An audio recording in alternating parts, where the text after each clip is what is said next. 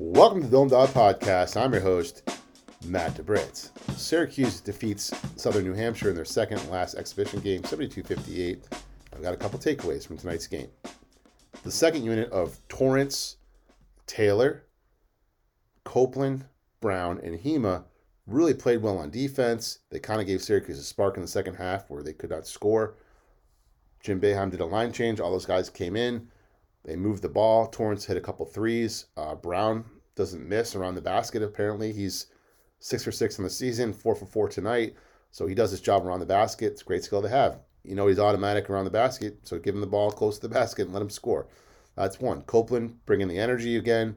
Uh, kind of a do it all kind of guy. A few times he tried to make some kind of crazy passes. I don't think some of the guys on Syracuse were, were ready for that or expecting it, but I like the effort. So those two guys, Hima, he came in and did his job, had a couple of emphatic, emphatic blocks, and got some rebounds. Taylor definitely has some athleticism and definitely has got some game. You know, the jump shot he made off the dribble when he first kind of came in, that's a difficult shot. He had an outside three. So I like that team as a unit. I gotta say, I was a little concerned when I watched the first unit of Benny Williams, um, Joe Girard, Edwards, Torrence, and Bell. Um, first with Benny Williams, you know, last week he played great, 15 rebound or 15 points and 12 rebounds, and he just looked like a different type of player.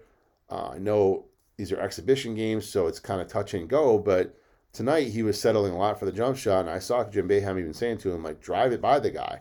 And that's something Jim Boeheim had said to Benny Williams last year, too. You got to drive more. You got to go by the guy, go for a dunk, go for a layup, instead of bailing the, the player out, defensive player out with a, with a jump shot. And when those aren't falling, go to the basket. And he kind of did that towards the end of the game. So I think he learned from that, and hopefully he's going to grow from that. Chris Bell, uh, he's kind of the wild card. You know, I know he's a good player. Uh, he shows flashes at times, and towards the end of the game, it was kind of like a crazy sequence. He got chewed out for not getting a rebound, and from what I can read lips, Jim Boeheim said, if you don't get rebounds like that, you won't play. Bell came out. He had a nice Euro step layup, and then he got a nice alley from Mintz. So I think that was good for him to get those baskets at the end of the game just to kind of bring his confidence back. Um, Mintz didn't play as well as he did last game, but these are freshmen, growing pains. Um, Girard, solid game. Uh, he did have some turnovers and some bad passes at points. And Edwards, he got into foul trouble against a team that's smaller than him. And that just can't happen he's got to stay on the court for Syracuse to have a good season. You know he's impactful when he's on the court. It showed so many times last season. He can alter shots. He can get rebounds. He's a force inside once he gets the ball down there. And there's some work to be done. That's where exhibition games are, are for, though. So looking forward to see what happens next week in a real game against Lehigh. Will the team play more man to man, more zone? That's another thing that I kind of wasn't too happy with the first unit.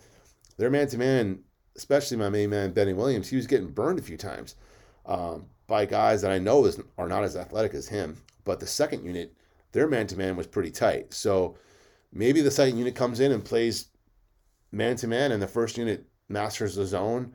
I don't really care. They could play a box in one, a triangle in two, uh, a, a Boeheim special. I don't care what they call it. Just play better defense and we'll see what happens.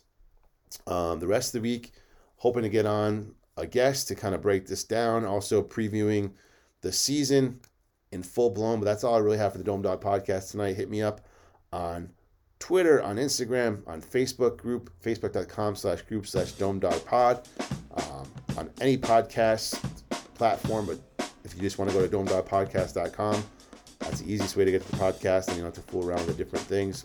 Um, but uh, looking forward to the season, and we'll see what happens.